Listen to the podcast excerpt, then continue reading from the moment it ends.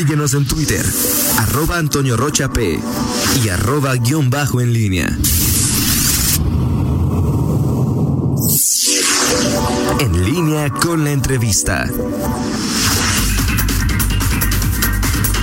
8 de la mañana con 5 minutos. Gracias por continuar con nosotros. Y ya se encuentra en la línea telefónica el secretario de Salud de Guanajuato, del doctor Daniel Alberto Díaz Martínez.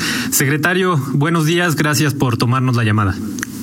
Buenos días, Fernando Toño. Gracias por la invitación, por la oportunidad de platicarles. Saludo con mucho gusto también a todo el auditorio para servirles. Muchas gracias. Primero preguntarle, ya estamos por cumplir los primeros 10 días de esta reactivación oficial, si le podemos llamar de algún modo, de algunos sectores económicos.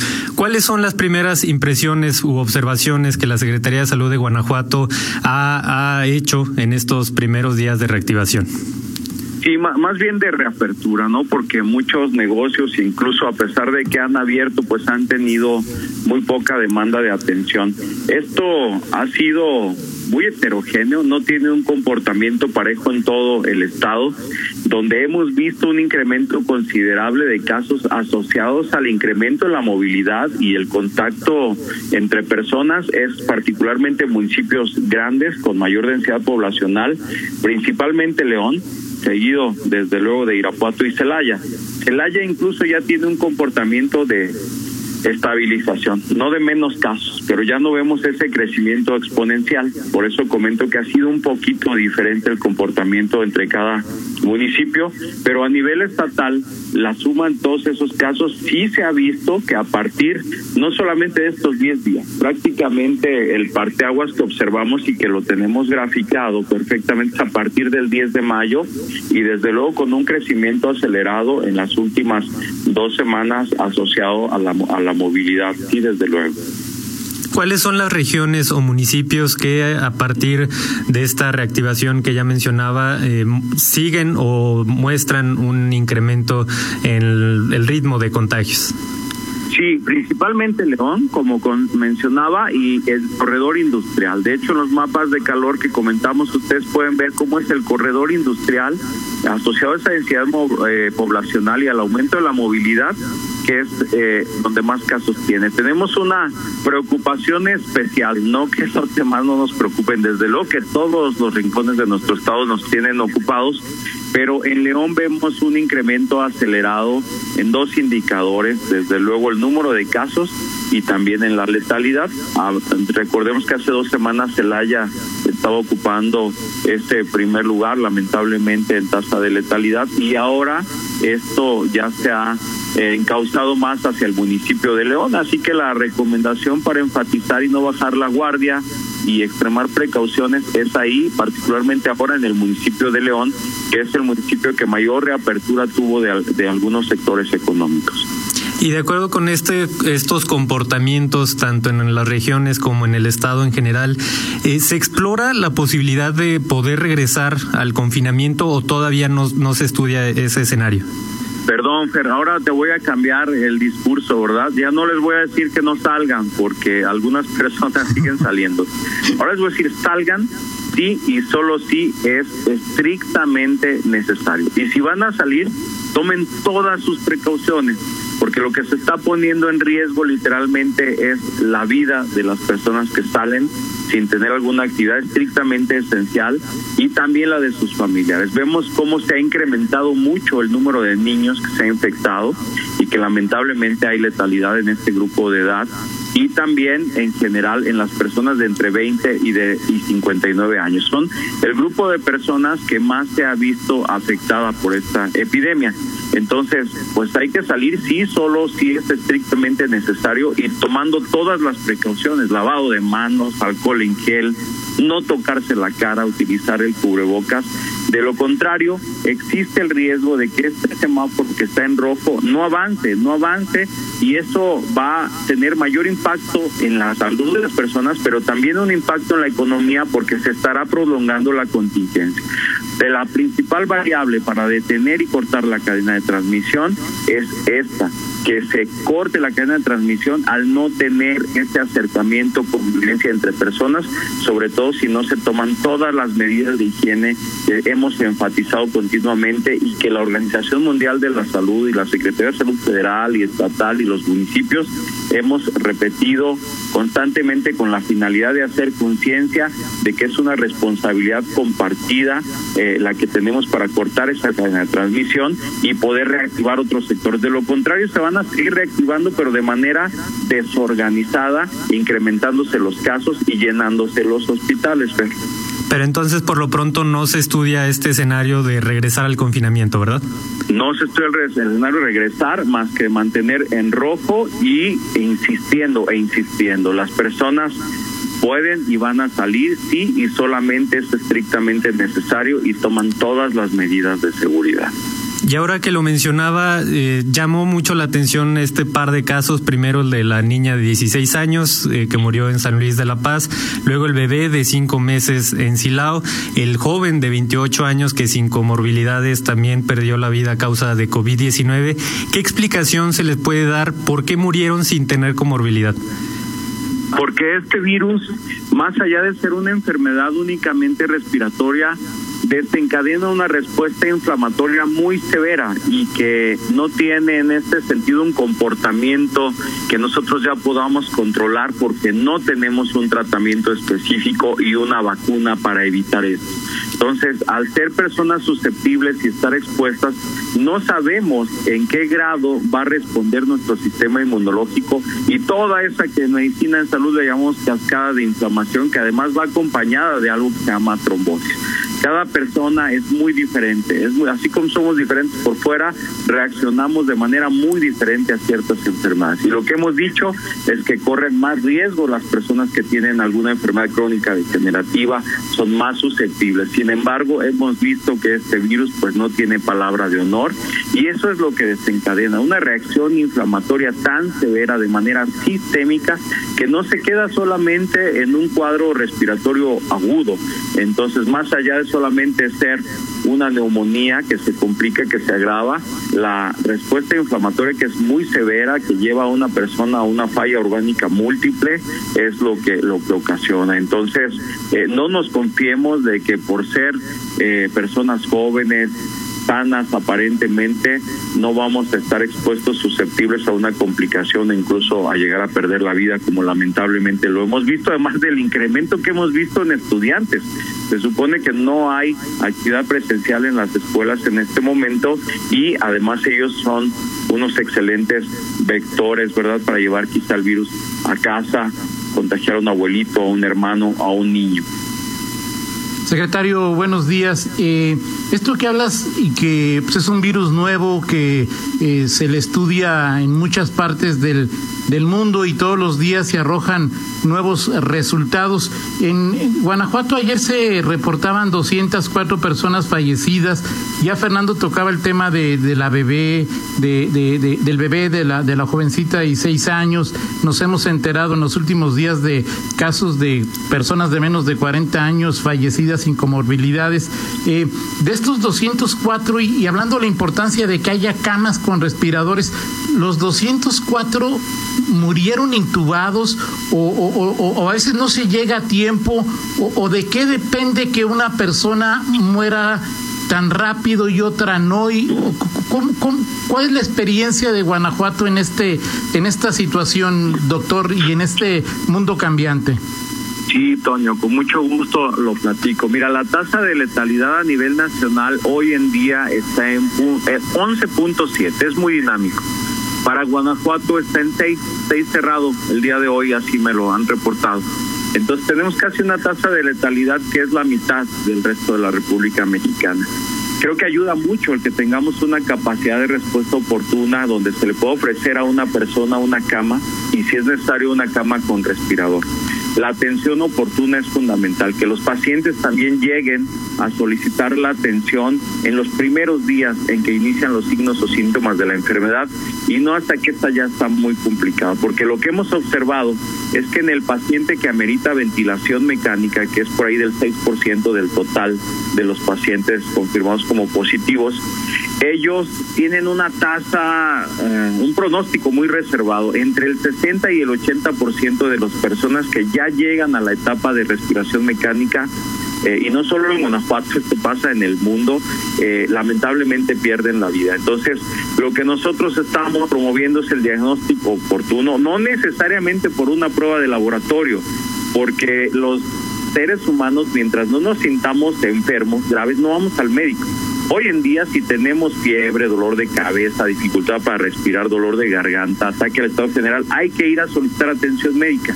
Iniciar el tratamiento con oportunidad, la vigilancia, hospitalizar cuando es necesario y oportuno.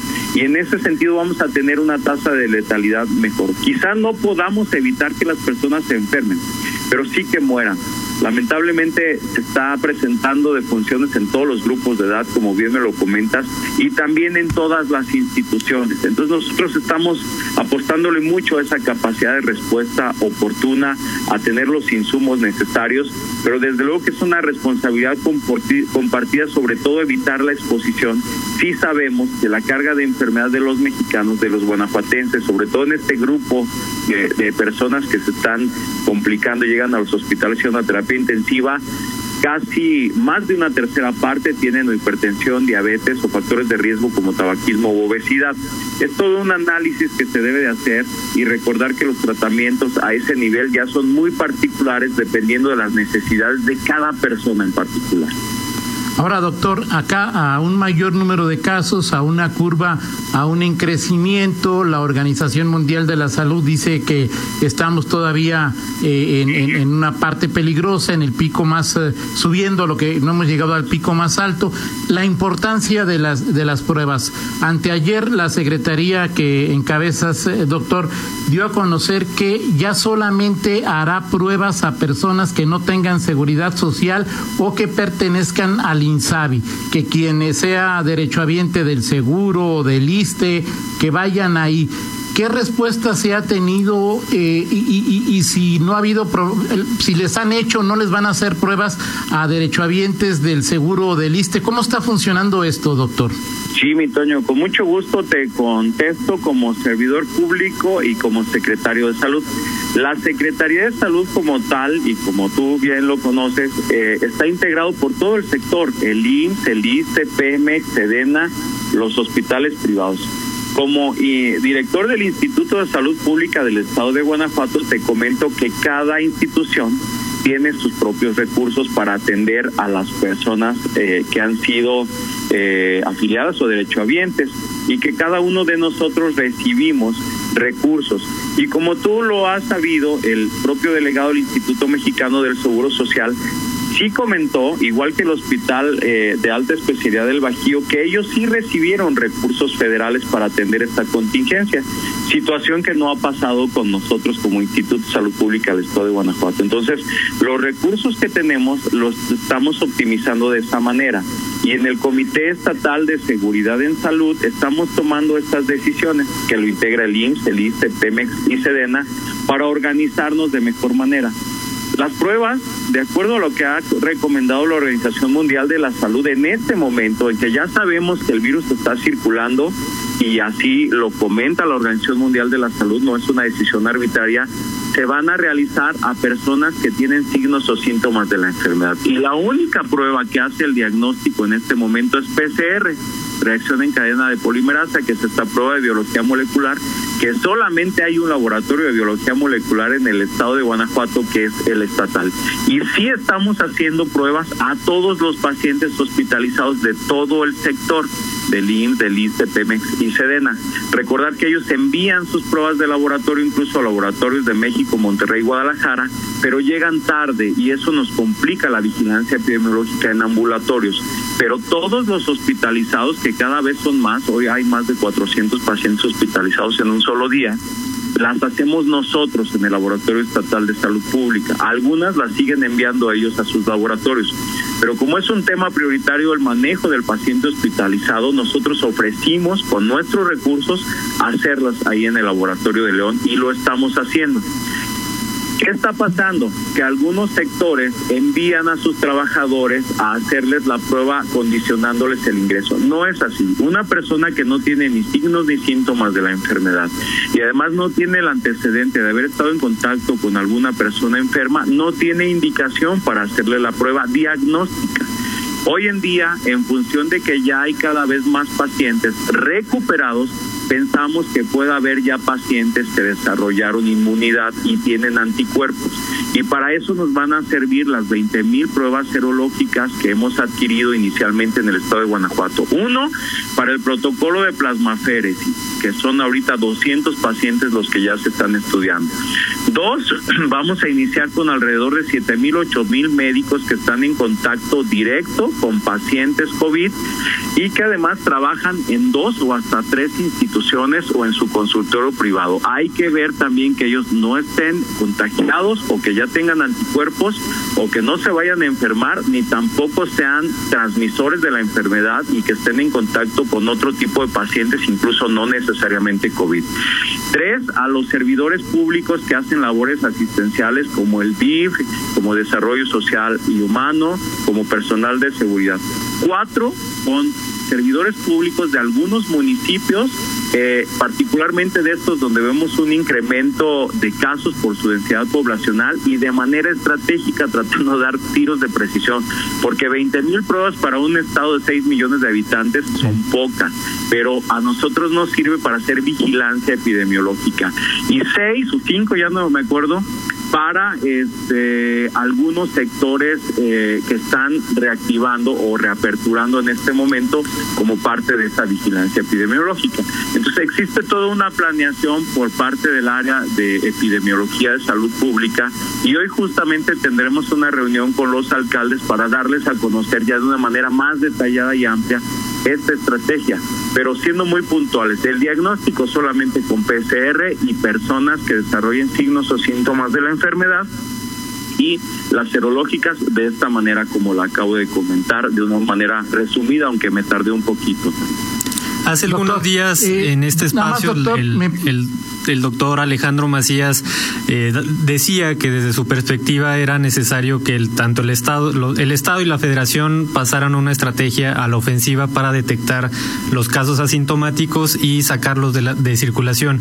Con esto que menciona, entonces, esa digamos que no, no forma parte de la estrategia, al menos en el Estado de Guanajuato, ¿verdad?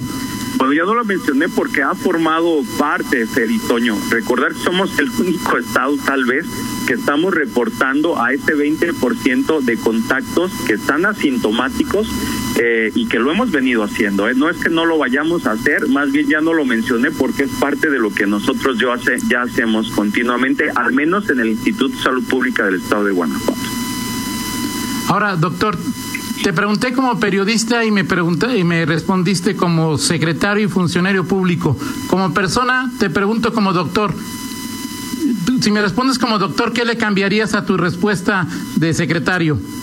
No, pues no puedo dejar de ser secretario, persona y funcionario. Digo, no es no me puedo dividir, es ese es el conocimiento como recomendación como médico al no tener una respuesta con una vacuna y no tener este un tratamiento específico, yo coincido en que en la medida de lo posible y con los recursos que tenemos hay que hacer pruebas por un lado y por otro lado eh, recomendarle a la población que no se exponga. Si tiene que salir, que sea estrictamente por alguna situación estrictamente necesaria, Toño, y este, pero pues es una respuesta más o menos integral, basada en las mejores prácticas, en la evidencia científica, y como médico pues también te puedo recomendar eso, que cuides tu salud, que no te expongas y no expongas la salud de tus seres queridos también.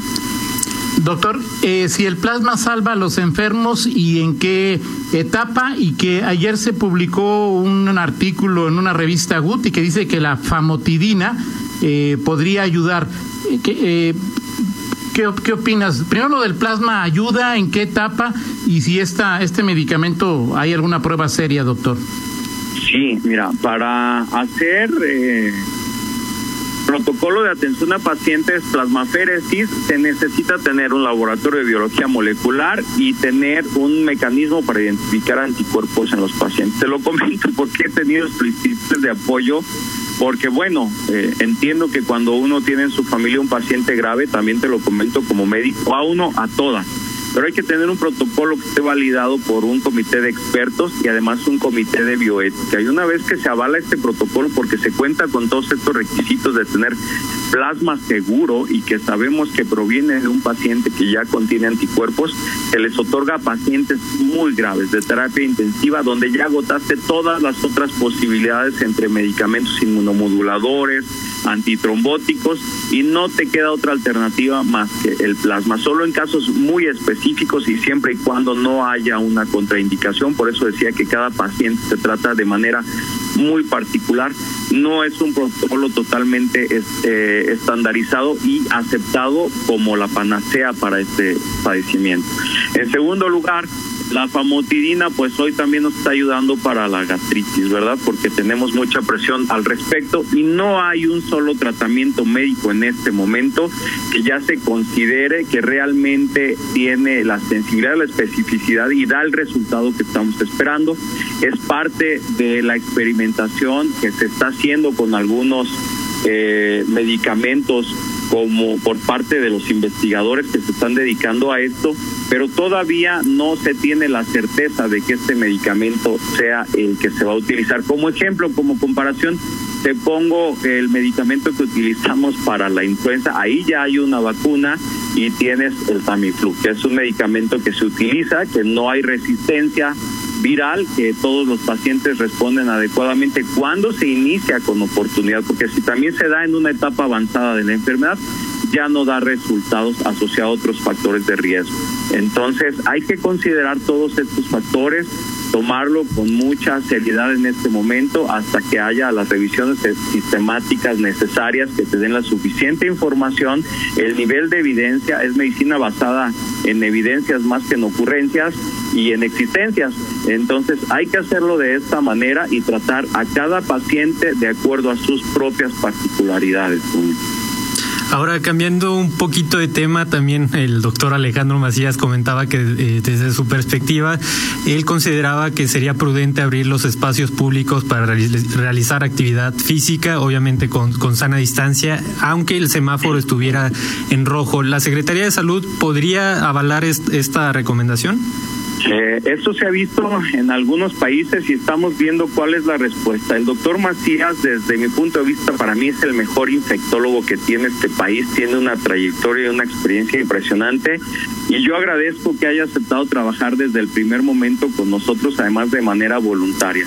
Y déjame decirte que una persona que tiene el hábito de hacer ejercicio, ahorita está saliendo a caminar cuando hay menos gente, bueno, más temprano, a las seis que empezamos nosotros a trabajar, ellos ya están haciendo actividad física en su casa, en su jardín, eh, en su propia calle, tomando todas las precauciones. Lo que no quisiéramos tener son espacios públicos abiertos donde las personas vayan a socializar que vayan a sacar a los niños, a exponerlos, que no lleven eh, el alcoholito en gel para tomar todas las precauciones. Eso es lo que nosotros queremos. Desde luego que hay algo que favorecer son los estilos de vida saludables, dejar de fumar, alimentarse adecuadamente y reactivarse eh, físicamente para fortalecer el sistema cardio pulmonar y también el sistema inmunológico.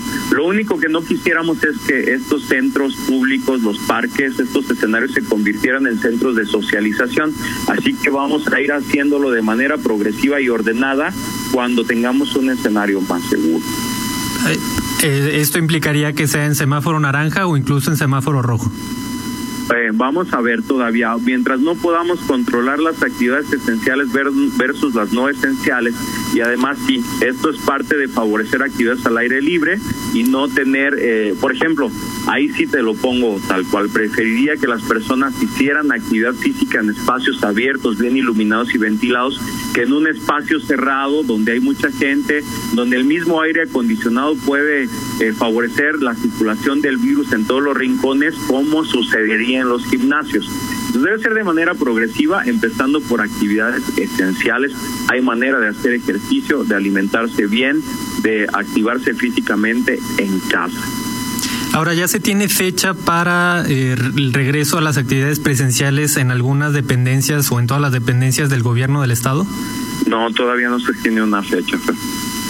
Correcto. Y por último, el último corte de caja de personal médico y enfermeras contagiados y decesos. Más de 400 personas infectadas, lamentablemente seis decesos, dos de ellos en personal activo, uno lamento mucho, un médico nuestro de Juventino Rosa y una enfermera del Instituto Mexicano del Seguro Social.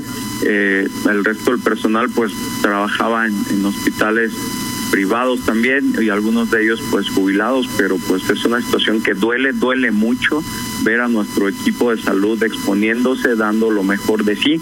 Por eso, como dijo el gobernador, no escatimemos en equipos de protección personal y en capacitación, pero en la medida en que podamos tener menos pacientes graves hospitalizados, la atención será más efectiva, más segura para los pacientes para el prestador de la atención médica y esto es a lo que invito a la población, a ser solidarios y a reconocer el gran trabajo que están haciendo los médicos de todo el sector, IMSS, ICPMEX, ISAPEC, hospitales privados, porque pues literalmente están, nos estamos arriesgando mucho. Pues le agradezco mucho su tiempo, secretario. No sé si quiera compartir algún mensaje final con nuestro auditorio. No, no, agradecerte mucho a ti, a Toño. Creo que la, la oportunidad que nos dan de platicar sobre este tema pues hay que decirlo, ahora cambiamos el discurso, salgan sí, solamente es estrictamente necesario y tomen todas sus precauciones, no expongan su vida por favor en este momento y gracias por la confianza que nos han tenido, hacemos lo mejor que podemos con lo que tenemos, no solamente afecta a Guanajuato, afecta a todo el mundo y siendo solidarios vamos a salir adelante, mi reconocimiento a ustedes como medios de comunicación responsable que nos ayudan a enviar este mensaje a toda la población. Pues gracias por tomarnos la llamada y que tenga buen día. gracias, secretario. Buenos días. Hasta luego, Toño. Gracias. 8 de la mañana con 31 minutos. Vamos a una pausa y volvemos. Contáctanos en línea promomedios.com.